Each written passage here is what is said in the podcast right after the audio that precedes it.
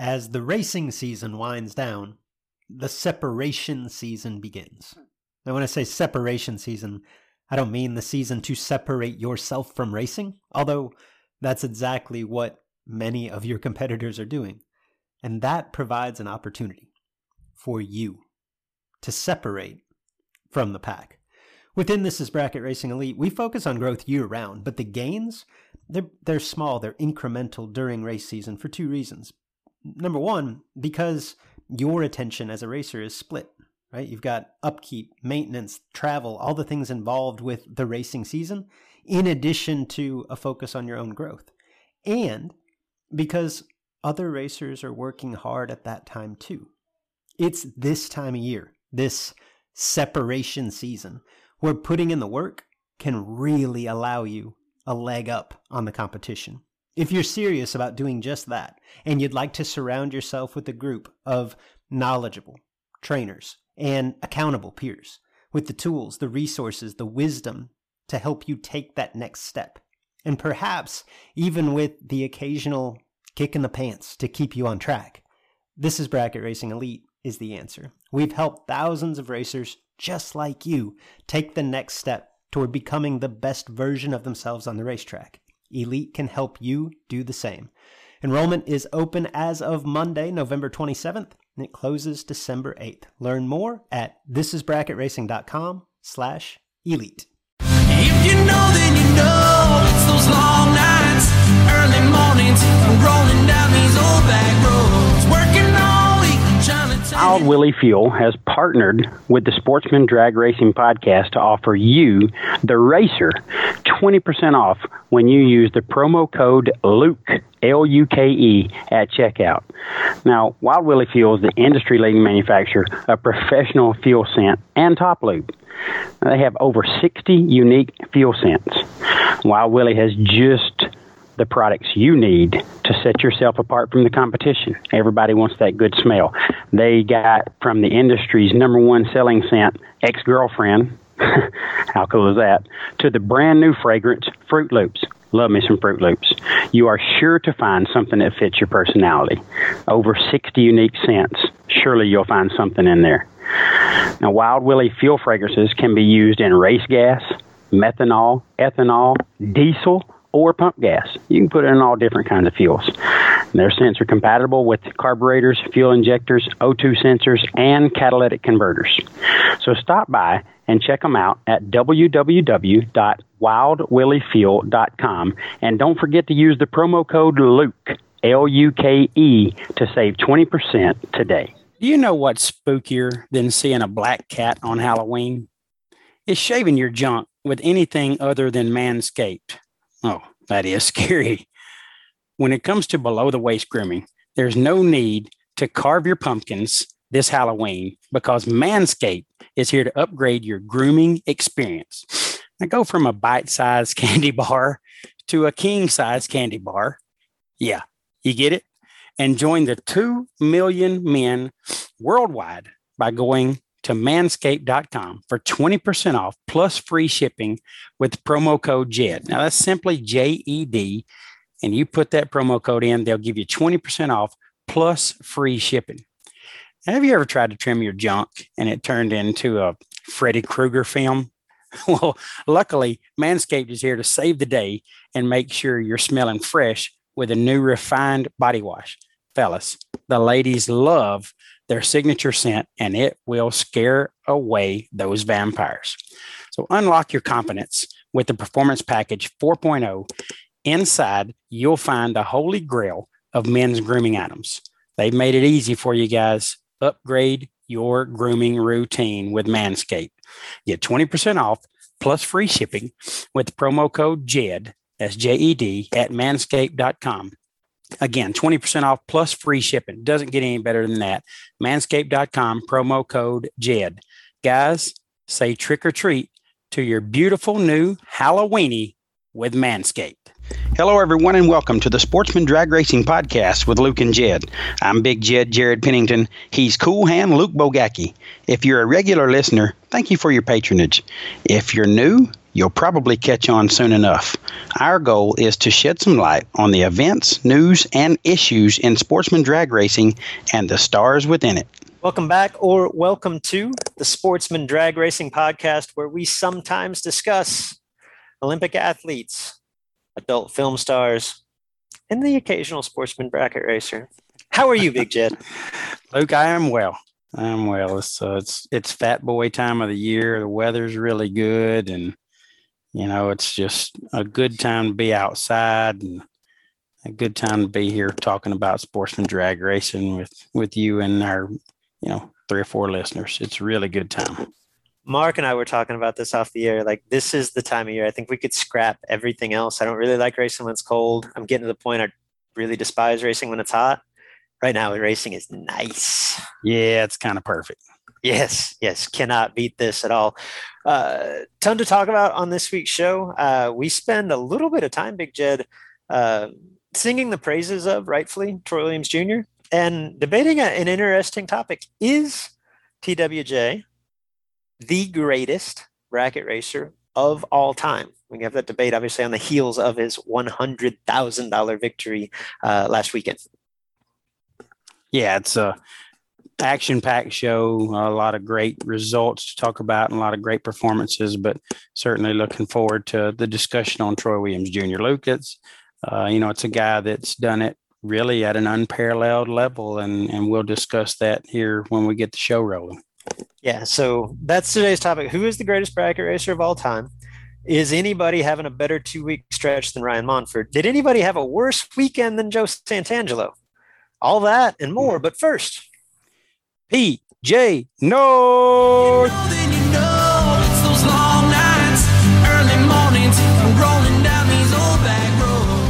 Big Jed, we're back. It is great to hear your voice as always, my friend. Likewise, Luke. Um, always good to, to catch up with you and chat about sportsman drag racing. Looking forward to the show. We got good stuff out here. So, obviously, our first topic at hand is is um, a really neat story once again that that we've talked about seem like at, at length here on the show but um, you know we're we're going to we're going to talk about Troy Williams Jr.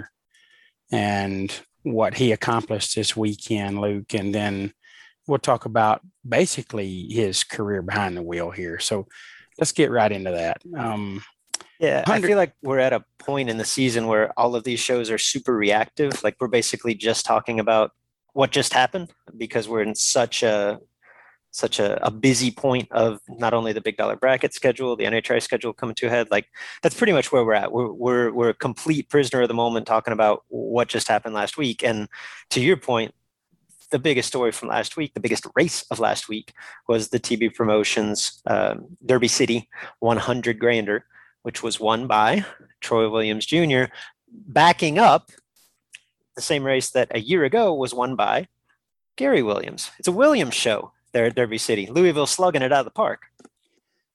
Luke, a hundred thousand dollar win is is a major major accomplishment. It should be. It should. This be. is this is huge, and to most racers, even seasoned ones, this is life changing. You know, it, it puts you on the map, so to speak.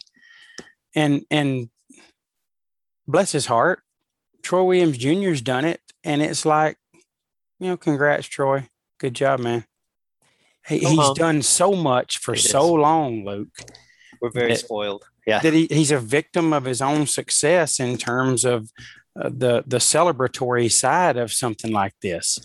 Uh, it's just it's a shame, but it's also incredible to think about what Troy's accomplished in his racing career.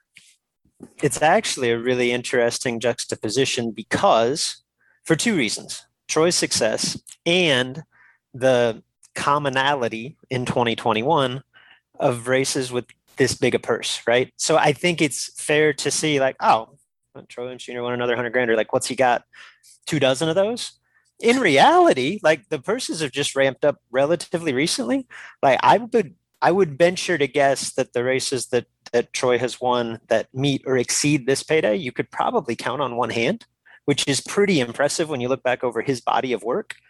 But that, that it illustrates your earlier point, like winning a hundred grander is no small feat. even for someone as experienced and as accomplished as Troy Williams Jr.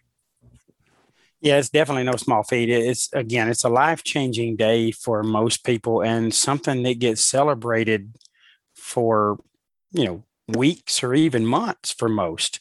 Yet Troy is, is doing that again. He's racing for 100,000 again this coming weekend at the Fall Fling in Bristol. So, uh, you know, it's just, it's kind of ho hum for lack of a better way of putting it or, or better phrase to put on it. But, you know, this it, I don't even think he understands how big a hundred thousand dollar win is anymore because he's done that type of thing for so long, so much. So, uh, you know, just his career is is unparalleled, really, on the racetrack and sportsman racing, and another huge hundred thousand dollar payday for Troy at the Derby City race is a is a hell of an accomplishment, Luke, and and should be.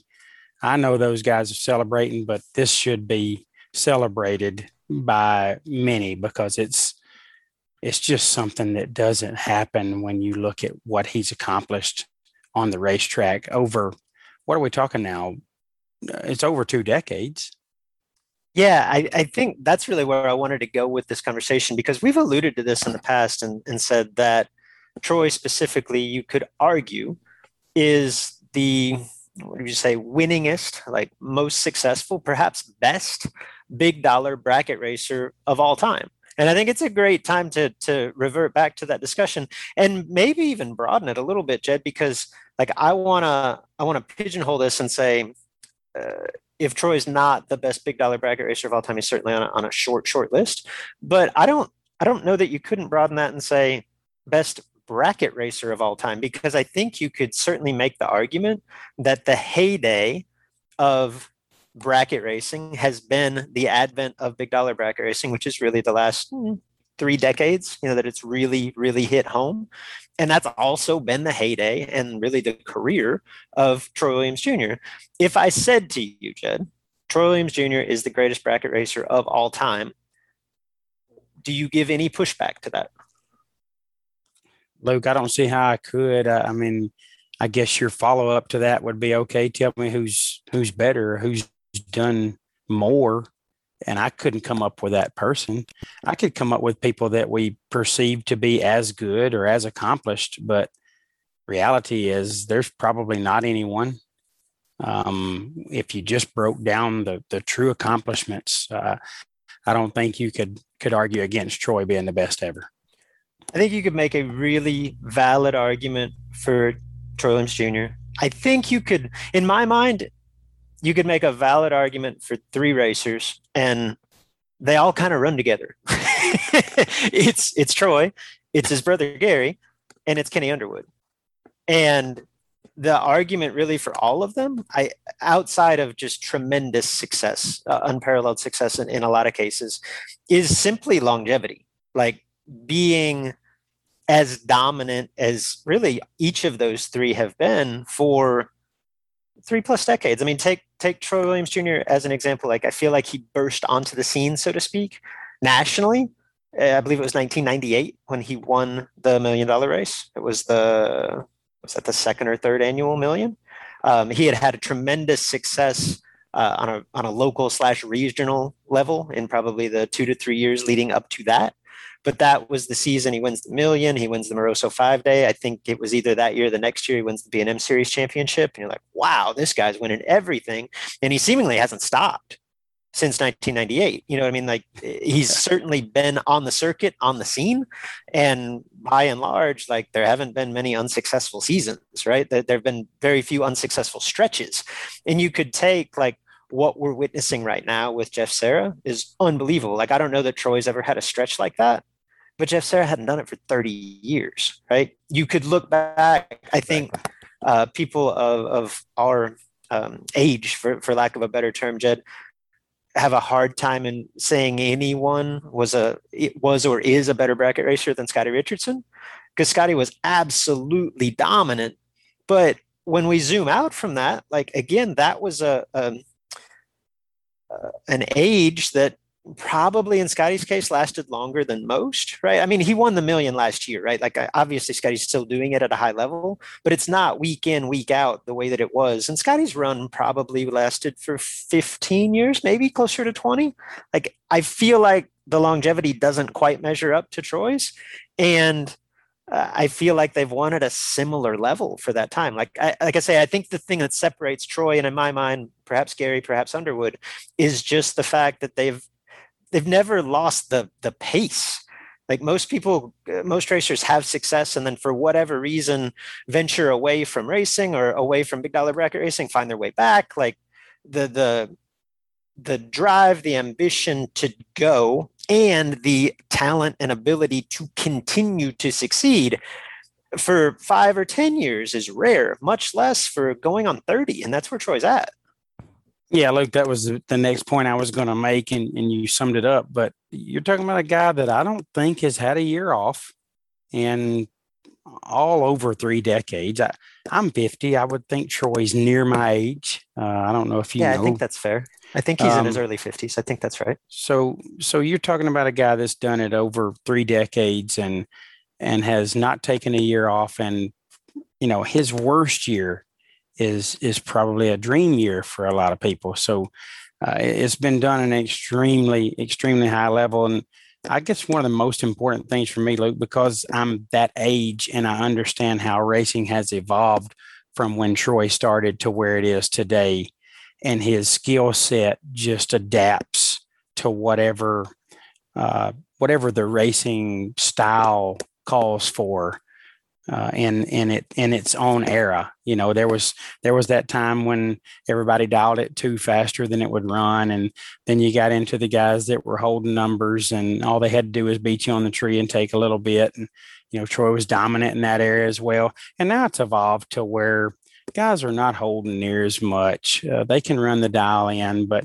it takes exceptional runs, exceptional runs to do the things that that he and his brother are doing on the racetrack consistently year after year after year.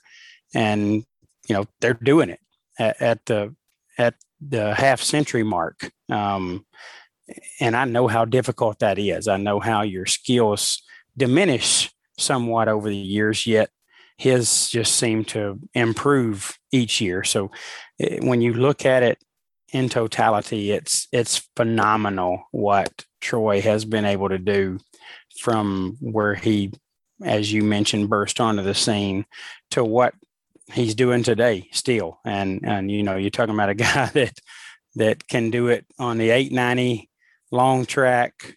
Uh, you know, you give him a few laps on the bottom bulb, he can do it. Uh, very, very good skills, top to bottom, and and obviously still winning at a very, um, very high level. So uh, it would be extremely difficult to argue against Troy being the best bracket racer we've ever seen. I would agree with that. I, I think too what what separates him a little bit in this discussion, and again, I, I would lump I would lump Gary Williams and, and Kenny Underwood in this as well for the same reasons, is that to your point, like obviously Troy is super versatile. Like I've seen him win indoor cars, I've seen him win in dragster, short track, long track, top bulb, bottom bulb, super class racing, whatever. Um, and he's got IHRA World Championship, perhaps plural, might be two of those. Not sure in uh, in the 890 category. He's obviously won the U.S. Nationals the two time that he's chased NHRA Super Comp. He finished second and third. Like he can do anything.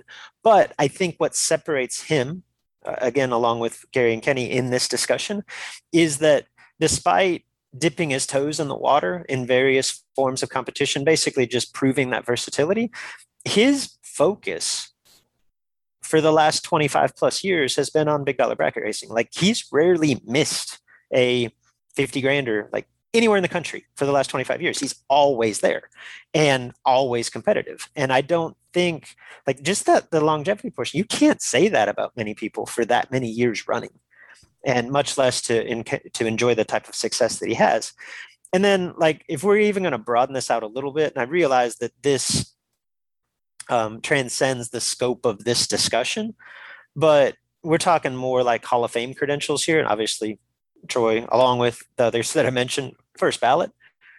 But what Troy has done for this sport, like forget the on track success. Like he's always been the guy that he is obviously a racing savant that, but he's always been an open book. Like he's taken so many racers under his wing, myself included, and delve into the intricacies and like this is how you get good at this, right?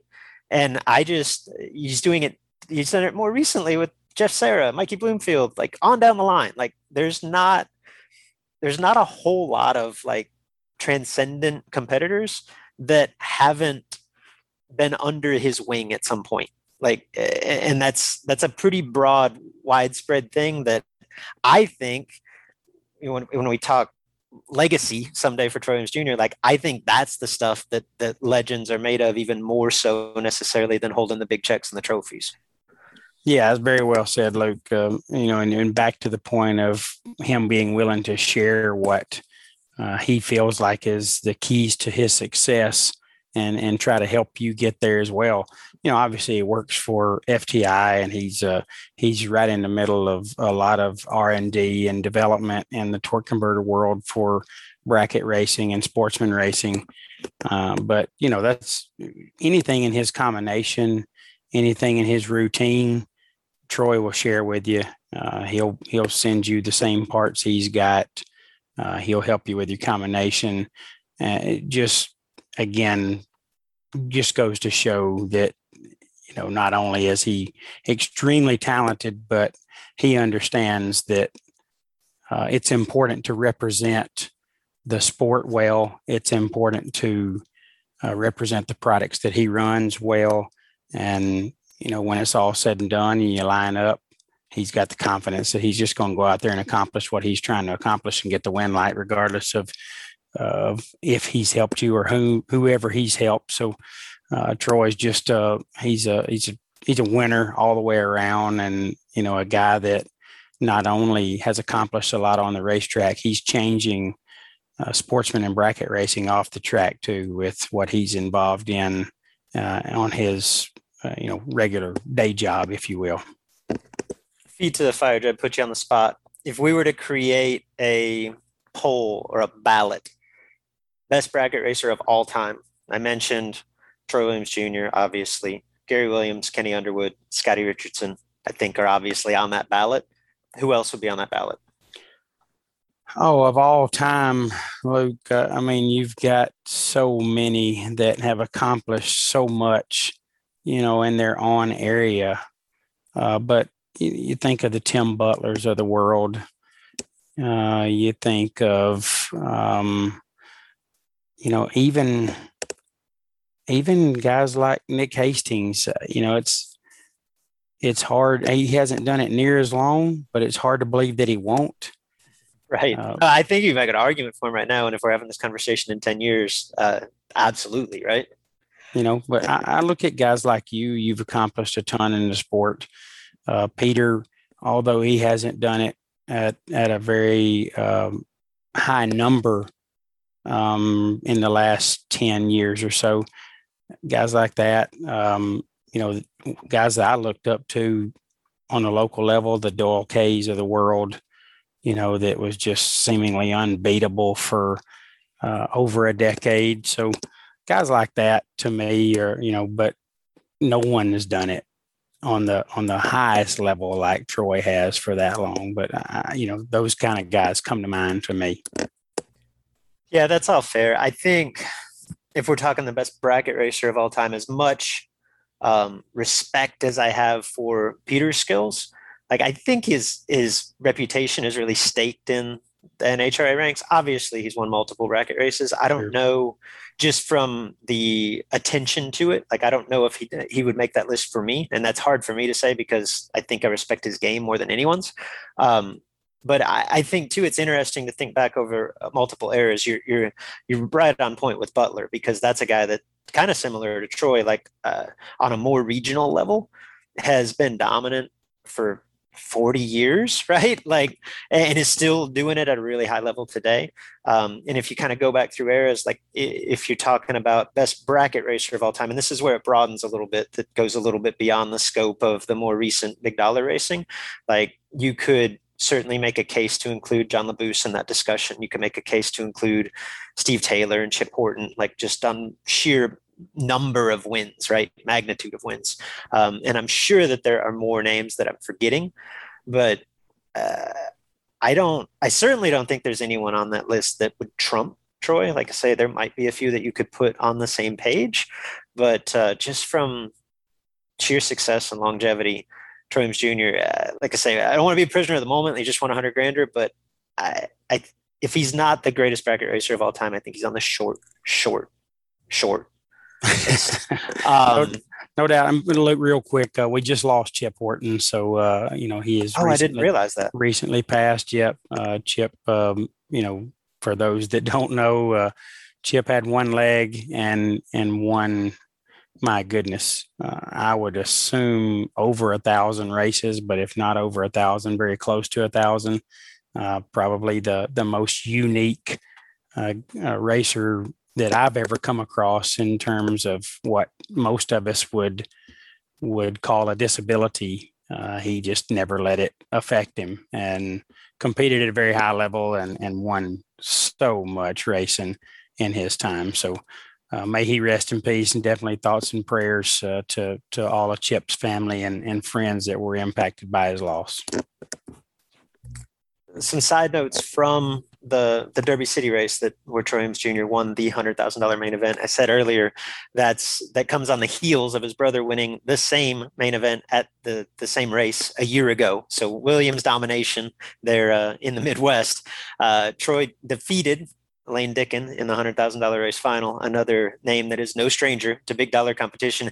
It just seems like we've talked about Lane before, like he just kind of quietly goes about his business and no one bats an eye that he's in another $100,000 final.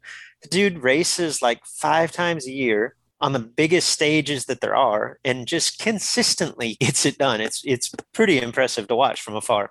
It really is, Luke. Lane is a, is a super good guy. He, you mentioned he races about five times a year. He he moved from, I believe it was Iowa. I think it's where Lane was from. Correct. Yep. Moved to to Tennessee, to the the you know Nashville area, if you will, so he could race more and, and he races be, less and be, be closer to closer to racing and he just doesn't seem to go very much so but by god when he does go Lane Dickin is a factor. Uh, that guy has been in the middle of some very, very good races, uh, very high profile races, high dollar races, and he continues to to just quietly make his way into the you know the the important rounds of these key races that he goes to. So, uh, great job again by Lane, and I'm sure he was no easy out for for T Rock. I, I would imagine I'd like to see the numbers on that, but I imagine it was a good run for sure.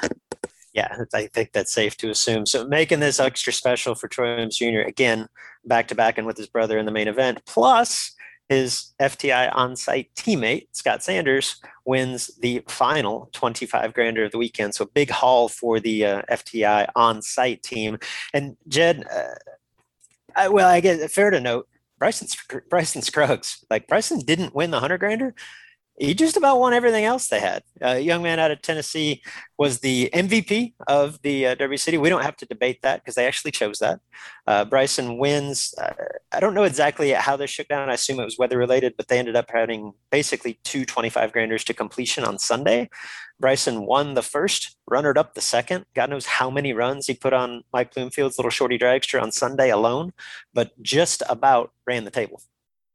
Yeah, Bryson, obviously one of the the talented young guns in the sport. Um, a guy that you know you see at all of these big high dollar races, and and you know he's obviously part of the the Moser team, formerly Cars team, with uh, with Catfish and Mia and the gang, Jody Davies and all those guys always hanging together. But uh, Bryson, uh, a very talented young man. No, no surprise at all to see him accomplish this, and really happy for him. He's a he's a hardworking dude. Every time I see him at the racetrack, he he looks like he's just rebuilt something, and you know, like a diesel engine in the toter or something. He's always just dirty and kind of ragged looking, and you, know, you can't he, roll with Jason Lynch and not have that in you.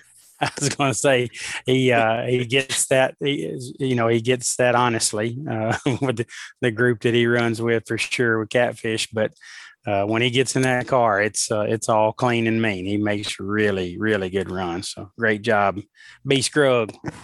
All right, so so four big races on the weekend. The first one uh, up there at Kil-Kare, and that, this race was in Ohio. Jed, I'm going to go down that road.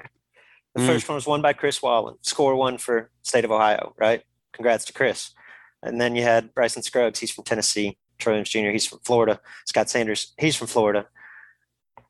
So I, am going to go here again. I got in trouble for this years ago. I don't think anyone from Division One listens to our podcast anymore. So I, I went. I went there for whatever reason, Jed. That the, the the majority of the racers in Division One, and the, and the, for some reason, the majority of the I shouldn't say the majority, the rate, the vocal, perhaps minority, the people I hear from Division One in the state of Ohio are just on and on and on. We're the best. We're the best. We're the best. Right? Can't come in here and beat us. Okay. Over the course of the last month, Jed, there's been a lot of big races in Ohio. And I'm not, Ohio has great racers, great racers. But it didn't look, Jeff Serra didn't make it look too hard to go in Ohio and take all their money. Kyle Cotrero, didn't look too hard for him to go in Ohio and take all their money. Troy Williams Jr., they went into Ohio, took all their money. I, am not saying you're not great, Ohio. Like defend your turf. They didn't make it look that hard. Well, Luke, it's uh, obviously a lot of talent in that state, as you mentioned, and uh, a lot Absolutely. of capable. And everybody I just mentioned could win anywhere. Yeah, that's the point. They can win anywhere. It's not. It's not like they, they can't go to Ohio and win. Give me a break. They just did. Well, it's. I mean, I don't know if you've seen the Buckeyes play this year. It's just a down year for Ohio. uh, they're they're coming back. Ohio's coming back, and they're coming back strong. But right now, Cincinnati is about the best team in the state, and that's probably not what anybody believed would happen. So, wow, I thought I'd get hate mail for this. Yeah, they're they're coming it's back. To you. Oh no, I'm I'm OH man. I love those guys. I love I those, I love, I love those Buckeyes. the other big event on the big dollar bracket scene this weekend, away from uh, Kil-Kare, was up at Cecil County, Maryland. That was your buddy uh, Fetch and JP's Jim Harrington Memorial Classic. Jim Harrington Bracket Nationals, I think, is the actual official name.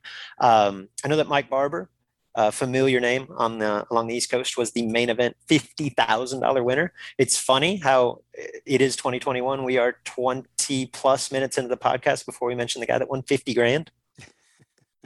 Sign of the times. if I remember reading right, I think Barber was doubled in the semis as well dropped one in the semis, ended up winning on the other. Really impressive performance from him. Wouldn't surprise me, Mike, uh, driving his familiar little Mustang. Uh, obviously, a talented guy. Used to do it on the bottom bulb. Uh, used to see Mike at all the big bottom bulb races. He switched over to the top uh, several years ago, and man, this uh, he can still bottom bulb, but uh, when he, on the top, he's just as mean and nasty as as he can be. And obviously, making really good runs there and got that fifty thousand dollar main event. I, I can't remember, Luke. I felt like I saw Jeff Krasinski. Uh, Maybe he was runner up in the fifty. That's was right. the runner up, and those yep. guys are very good friends, very good friends. Travel together and those type things. So uh, great to see a, an all tight friend, good buddy, 50k final right there, and uh, obviously happy to see uh, Mike Barber get that win and Jeff Krasinski perform well, and you know uh, JP and and Fetch uh, had this the earlier version of this event moved to Atco earlier this year. It was very successful. By all accounts, looks like another successful event back at its original home at Cecil County there in Maryland. So, uh, congrats to to Fetch and JP as well for for pulling off another wonderful event. All right, so Krasinski's loss to Barber, at least the way you frame it, probably not the bad beat of the week. Do you have a bad beat candidate? Because I, I, think I got a good one. Uh, I do not. I do not have a bad beat this week, Luke. All right, so I, I think I got you covered. Let me frame this a little bit. Gary Stinnett, four-time NHRA Super Comp World Champion, the winningest driver in NHRA Super Comp history. I think that's undebatable. Comes into last weekend's national event in St. Louis, the leader, going gunning for a fifth NHRA Super Comp World Championship. Now, granted, we'll get deeper into this uh, in a little bit, and, and I touched on a little bit last week. The field in Super Comp near the top, I mean, who's who, right? And the score that Stinnett has right now, not going to hold on, right? Like it's it's actually a low score, like among everybody that that's that's vying for this. You would think someone's going to knock it out of the park. No one has to this point. But regardless, for the purpose of of framing this story, Gary Stinnett comes in as the leader. Uh, I believe he's improving a second round loss at St. Louis. He rolls through round two, so he's he's now earning points. He's improved on the ladder in round three, paired with none other than Tommy Phillips. You could argue, Jed, that those are the two best super comp racers of our generation, right? Uh, the only thing keeping them from being the two most accomplished are the fact that Tommy has yet to win a national championship. He's finished second like five times in super comp alone. But two obvious, like that's a that's a marquee matchup in round three.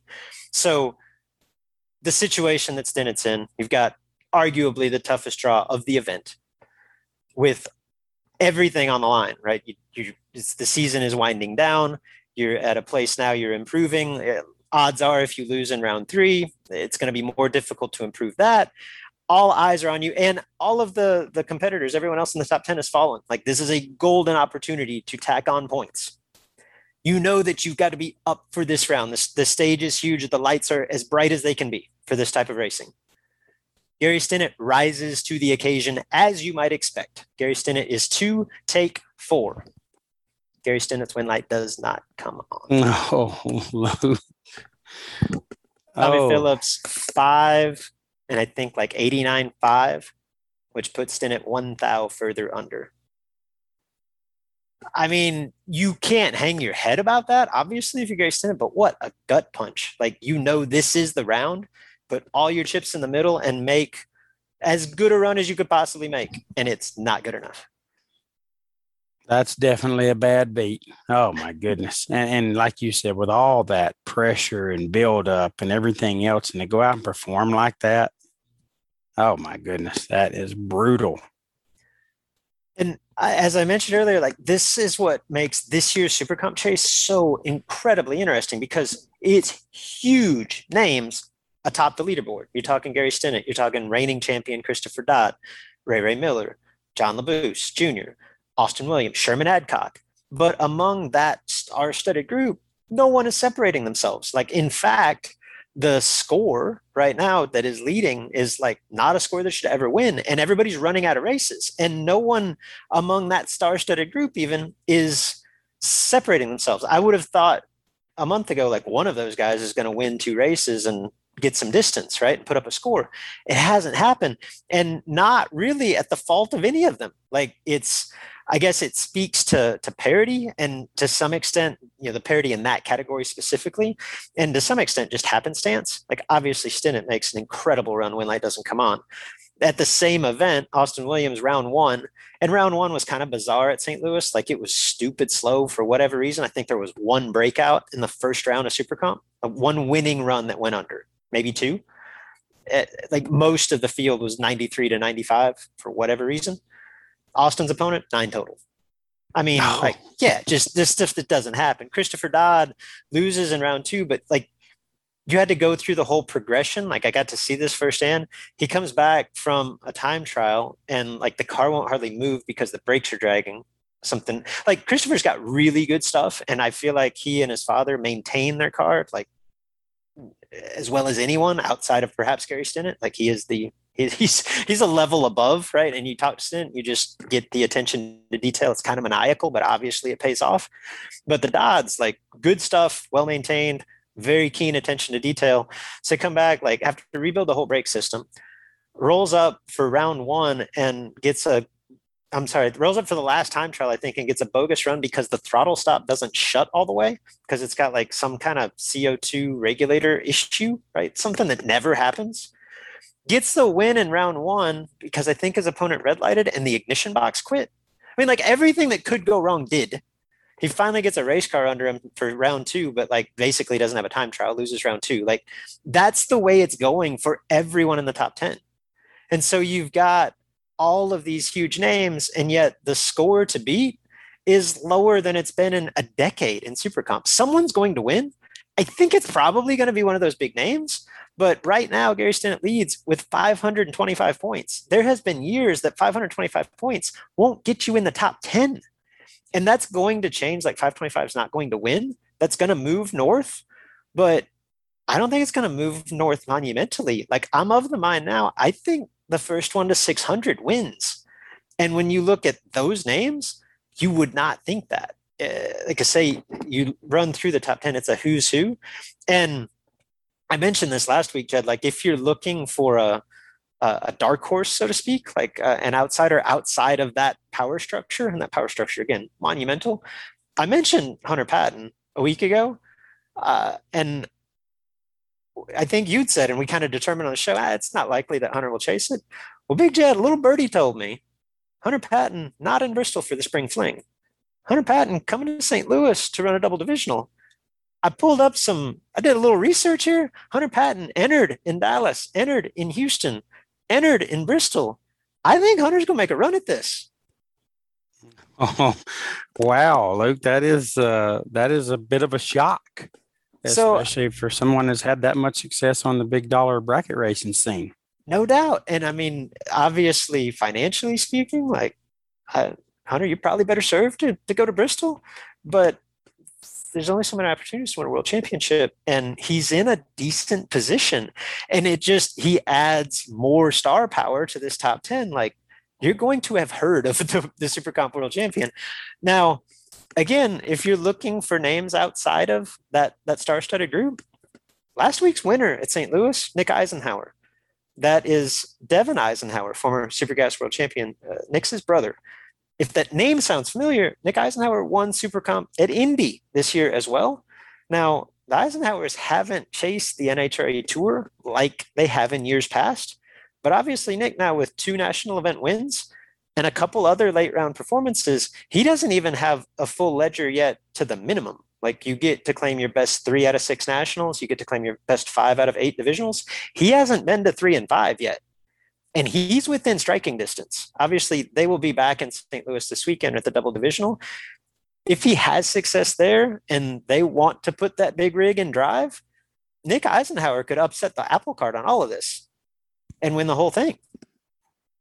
So, Luke, obviously, is nowhere near over. It's not over.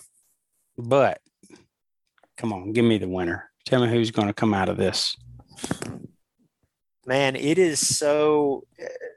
I mean, there's there's ten names in there. They've all pretty much in the same spot. I'll tell you who's not going to win. I think John Labbous Jr. is out of races now. I don't think he can win. Um, the rest of them, all bets are off. Like if you're just asking me, gut instinct, who's going to pull this off? Betting against in it to win it is never a smart play in Supercomp.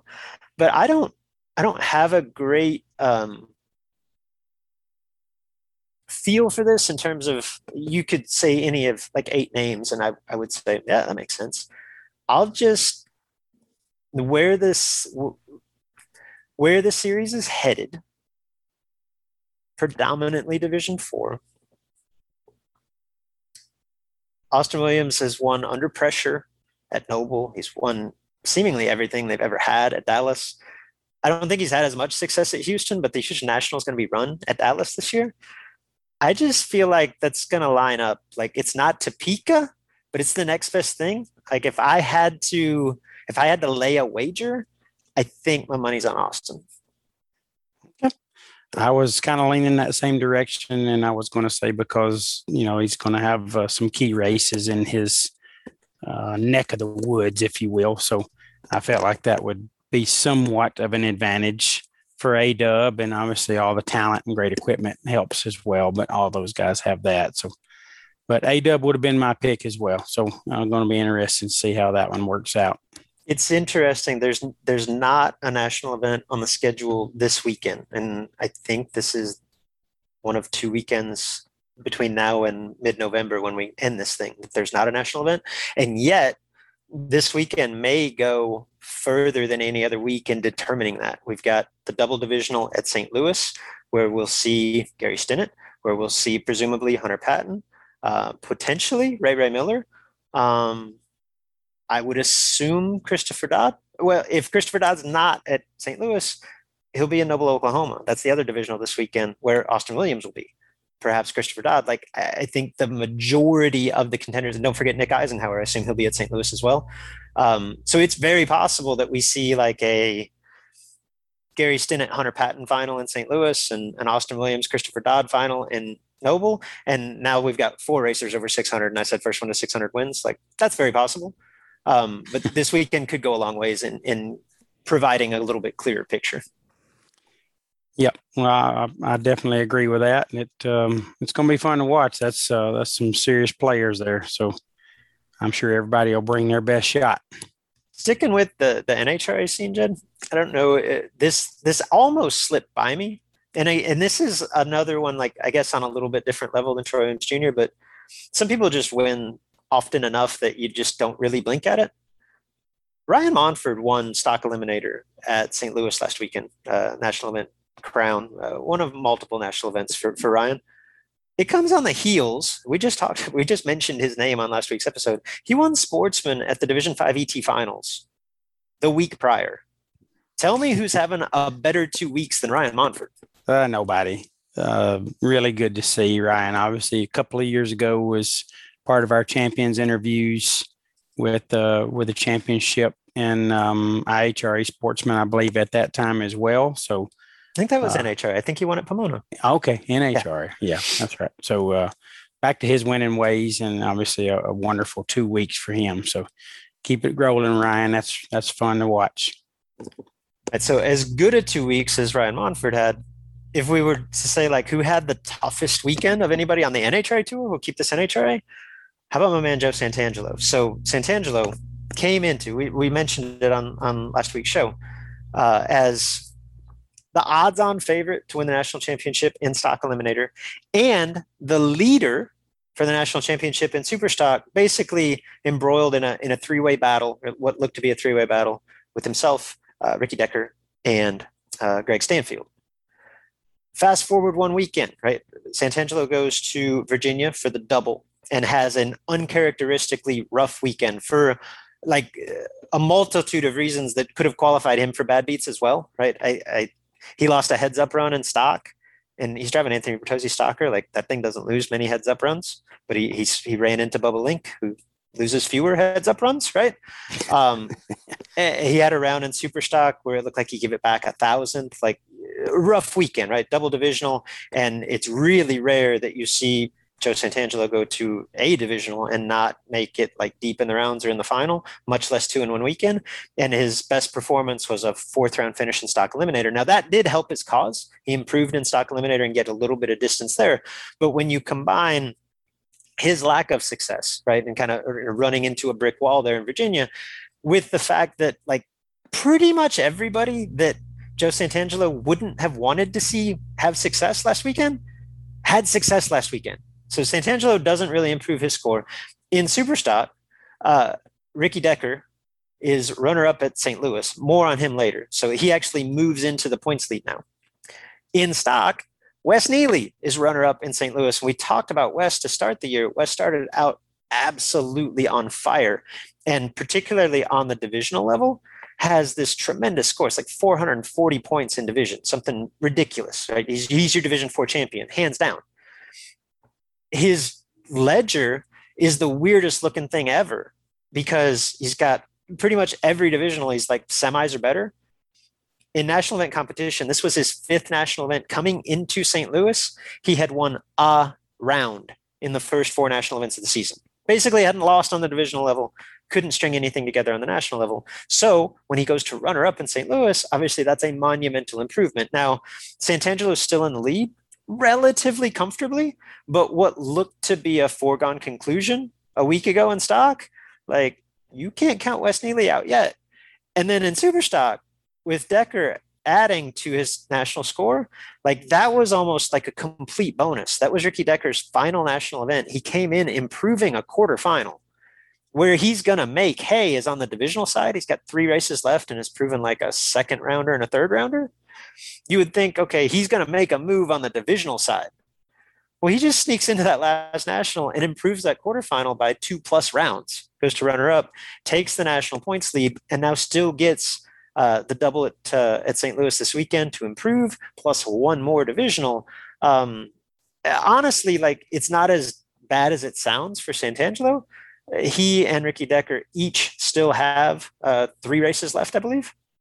No, I'm sorry. Santangelo has two races left. Ricky has three. And Santangelo's improving similar scores, working on a second round loss and a third round loss. So he still has an opportunity. It's not like it's over, but he is not in nearly as good a position as he was just one week ago. And I know I say this each and every time that we discuss Superstock. That's not a two horse race. Like those two have separated themselves. Greg's Ricky Decker and, and Joe Santangelo have separated themselves. Greg Stanfield will have a say in this championship. He's still sitting at one national event for the season with a tremendous divisional score. And he is, oh, by the way, entered in the last five national events of the season. He's going to make one solid run at this thing uh, over the course of the next six weeks. So, whatever it is that Santangelo and, and Decker decide amongst themselves and duke this out, and I would assume get to 650 plus, that's not going to be a secure thing until probably Greg Stanfield stages at Pomona. Like I assume that he's going to go into the last national event or the last couple of national events with, at the very least, a shot at stealing that title. Yeah, like obviously, just like Super Comp, serious players here, experienced racers, championship racers doing battle. Um, you know these these things again. Whether you're whether you like to nerd out on the points or not, these things are super fun to watch from the outside looking in. Um, you know, I I guess the one thing to me uh, that I wonder about is like Santangelo, um, you know, making the trip, making the trip west. Does he does he take the equipment that he has been racing, or does he end up flying out and driving something? You know, is this going to be his best shot at those guys? That's uh, you know i'm not sure how that will play out. That, that, i think that'll be a factor. Yeah i don't like it wouldn't shock me to see joe santangelo roll into st louis this weekend and just like hook a rope to ricky decker's bumper. Like i don't think that's the best thing for either of them because i feel like that's going to open the door for greg stanfield but i could see santangelo doing that right? Like i i don't know what to expect there. And to that point um whichever of those two kind of separates themselves here in the next three to four weeks, do they then go west to try to play blocker to Stanfield in Vegas and Pomona at his last races? Like similar to Supercomp, uh, we'll have a little bit clearer picture this weekend. I'm sure. I, I'm, I shouldn't say sure. I'm very confident we'll see Ricky Decker in St. Louis. Uh, I would assume we would see Greg Stanfield at Noble. Uh, who knows with Santangelo? He may save that last divisional. I think it's uh, the Division One finales in Cecil County next weekend, uh, or he may show up at one of those races. There's there's no telling with Double O Joe. No, obviously there isn't. Uh, I mean, you know, he will definitely be a player and a factor, but it'll be uh, rather interesting to see what kind of run he makes at it. So these things always come down to the end of the year, and they're always super fun to watch. So can't wait to see how this one works out as well. Worth noting also, Jed, on the super stock front, uh, Kent Hanley adds to the list of people that, that Joe Santangelo probably didn't want to see in the final. Uh, Hanley was runner up in Virginia. Uh, now, where that puts him, like that was his last divisional event. Obviously, you'd love to make a final at the last one, uh, but it's also his last divisional event. So there's no more opportunity to improve on the divisional side of the ledger. I think he's got two national events left. But short of, say, winning them both, I don't think Hanley is a title contender as phenomenal his his season has been. That runner up finish probably secures him a top 10, uh, a spot in the top 10, perhaps even the top five. But again, short of like running the table at his last two national events, probably not uh, necessarily in that discussion with Santangelo, Decker, Stanfield. I think the championship goes through those three. The one other class, Jed, that caught my attention, and we talked about this again a little bit last week top sportsman. Like I told you last week, all bets are off. But case in point, we were talking about Vince Hoda last week. He went to Charlotte um, in the win there, kind of catapulted him up from off the radar to suddenly like top three, very much in national championship contention. Uh, fast forward one week, and Jerry Albert and Kurt Frederick both have tremendous weekends. Albert uh, both events in Virginia. Frederick made a second consecutive final after winning the divisional event in Earlville, uh, what, two weeks prior? Frederick runner up in St. Louis, and all of a sudden they vault to the top. They are now tied for the lead, just uh, like a round ahead of Vince Hoda. So this thing is changing week to week, and I think is destined to change again. Um, there's only a handful of divisional races left at this point. Uh, and given the nature of top sportsmen, for two reasons, uh, the divisional level is probably where this is going to be decided. Top sportsmen, unlike the traditional NHRA sportsman classes, where you get to claim your best three national events out of the first six that you attend, since top sportsman is not contested every race, they get their best three out of five. So many of the competitors have been to the full allotment of national events. Plus, there's what five national events remaining on the schedule: Bristol, Houston, Dallas, Vegas. Yeah, I think that's it. There's five races left, but only three of them at which Top Sportsman is contested, and one of those, the Houston national event, which will be completed at Dallas, the field has been closed since the spring. Like if you weren't entered at Houston in was that April, you can't enter now. So your championship contenders may only have two shots remaining at nationals. Top Sportsman runs at Houston, which again is closed, Dallas, and Pomona does not run at Bristol, does not run at Vegas. So you've got the three that we just mentioned Kurt Frederick, Terry Albert, Vince Hoda atop the standings right now, plus familiar names in the top 10 like reigning champion Darian Bosch, like Paul Mitsos, like former champion Romney Proctor, many more. And then if you go down a little bit, again, like outside of the top 10 racers that should they be willing to travel, have events remaining on their ledger and could make a run at this. at Olpen out in Division Seven, like this thing's coming to him, right? There's a lot of Division Seven races left, and Jimmy Lewis, who I assume I'll see in St. Louis again this weekend, um, two national event wins already this season, a former national champion. All of those guys are very much in contention, and it's literally like four rounds separating the top 12 like the the leader is probably going to change multiple times between now and the end and who ends up coming out on top much like super comp jed your guess is as good as mine.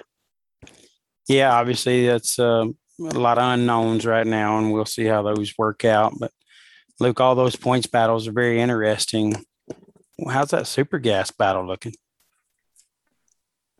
uh, I want to say it's over, but it's not over. um, yeah, like I mean, mathematically, it's not going to be over for a while, but um, yeah, I think uh, Jimmy Mason or Edmund Richardson have the best shot, and I think they have to win like three of their four next four races minimally. So it looks pretty good. I like my chances. Awesome. Well, Give me that a, works out. You put my feet to the fire in Super Comp. Give me a top sportsman world champion. Oh goodness. Uh, Luke, I, I mean, I I would just be guessing here, but I would have to think. Hmm, I don't. I don't really know. You said three races is is all that's left. So three national events. There's still a handful of divisionals. Hmm. I don't know. I'd just be guessing, but Frederick. Yeah, it's a good pick. Reigning Division three champ. I, if I'm gonna put my feet to the fire, my heart says Vince Hoda. My head probably says Jimmy Lewis. I just have a lot of a lot of respect for that dude's talent. Have for years.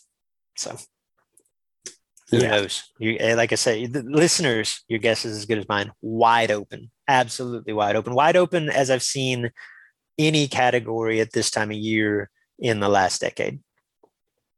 Yeah, to be fun to watch. All of them's to be fun to watch, and I'm sure you're to enjoy watching that Super Gas Championship play out as uh, as it seems to be the one that's most in control and certainly in your favor. So we're wishing you well and hoping that you know, continues on the path that it's on. You get that third NHRA championship. That'll be that'll be awesome for you. Man, yeah. Man, yeah, no, not not man, yeah, but we know, we know it. uh, little oh, insight to the off-air shenanigans here at the yeah. Sportsman Drag Racing Podcast, as my man Joe Brown would say. Man, yeah, man, yeah. Um, Big J, I, Gary Stinnett's my bad beat. I don't have a trivia time. I, I think that's the show. Yeah, I think that wraps us up. We certainly um, shortened this one up from last week. Uh, that was our listeners a needed one. a break. Yeah, but it was all good stuff, uh, full Our of great action needed a break. yeah, our producer, our producer needs to go to bed. So, uh, good stuff, Luke. Enjoyed it as always. Uh, listeners, thank you for tuning in. Thank you for listening this long, and certainly uh, want to hear from you. Uh, if you got show topics or things you want to discuss about this show, or you need to send something private through the through the private message part of our Facebook page, do so, and producer Mark will intercept that. But uh, we'd love to hear from you right there on the Sportsman Drag Racing Podcast Facebook page, whether it's private or public.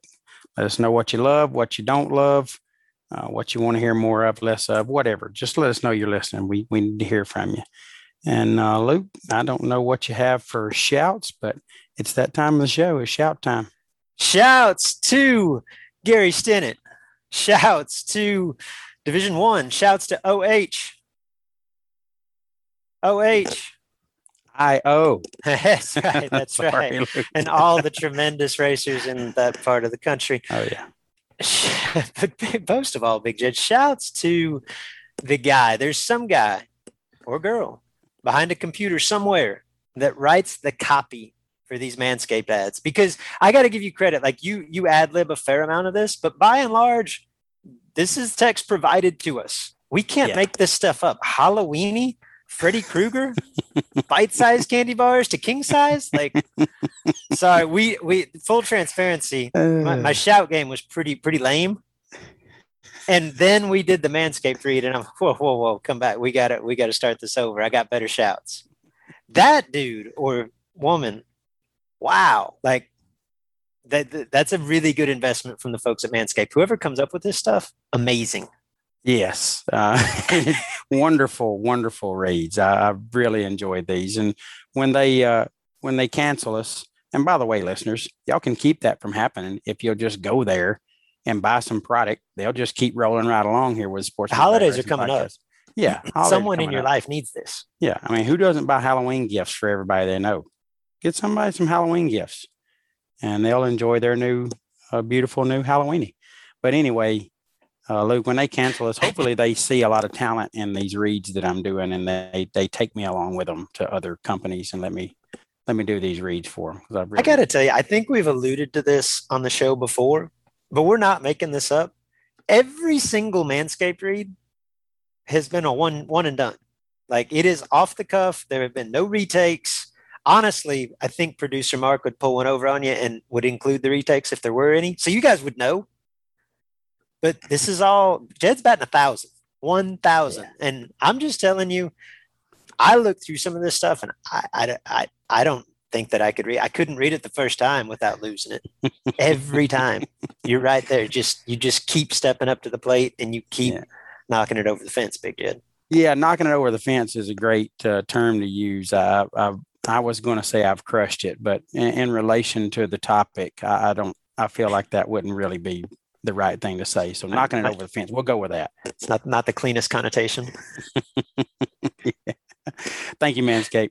Shout out. Shouts to Manscaped. Yeah, absolutely, no doubt. Uh, really appreciate you tuning in. Certainly, if uh, you want to reach out to us, if you do the Twitter thing, want to reach out to us there on the Twitter, please do so. Luke is at Luke Bogacki, B O G A C K I.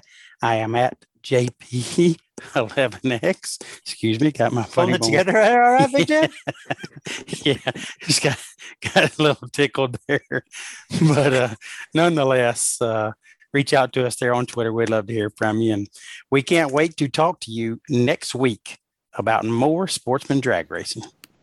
Jed and I are proud to partner with Bill Taylor Enterprises, that's BTE, here within the podcast. Neither of us, Jed or myself, are strangers to BTE products, services, or customer service. I've personally been using BTE transmissions and converters exclusively since 1998. Um, that's 20 years. BTE has quite literally powered every race, every championship, every round that I've won for my entire entire adult life. My point, they build products that I depend on. BTE builds products that Jed depends on. BTE builds products that you can depend on. Whether it's a complete top dragster or, or top sportsman power glide transmission, a torque converter designed for your specific combination, or any transmission component or bolt on item, the folks at BTE and Memphis Performance have what you need to succeed in today's ultra competitive world of sportsman drag racing. Shop online at bteracing.com. You know, you know, it's those long nights, early mornings, rolling down these old back roads, working all week, trying to turn this. Enrollment in This is Bracket Racing Elite is now open. You've heard me discuss, or at least reference, This is Bracket Racing Elite. It is the premier offering of our website, thisisbracketracing.com.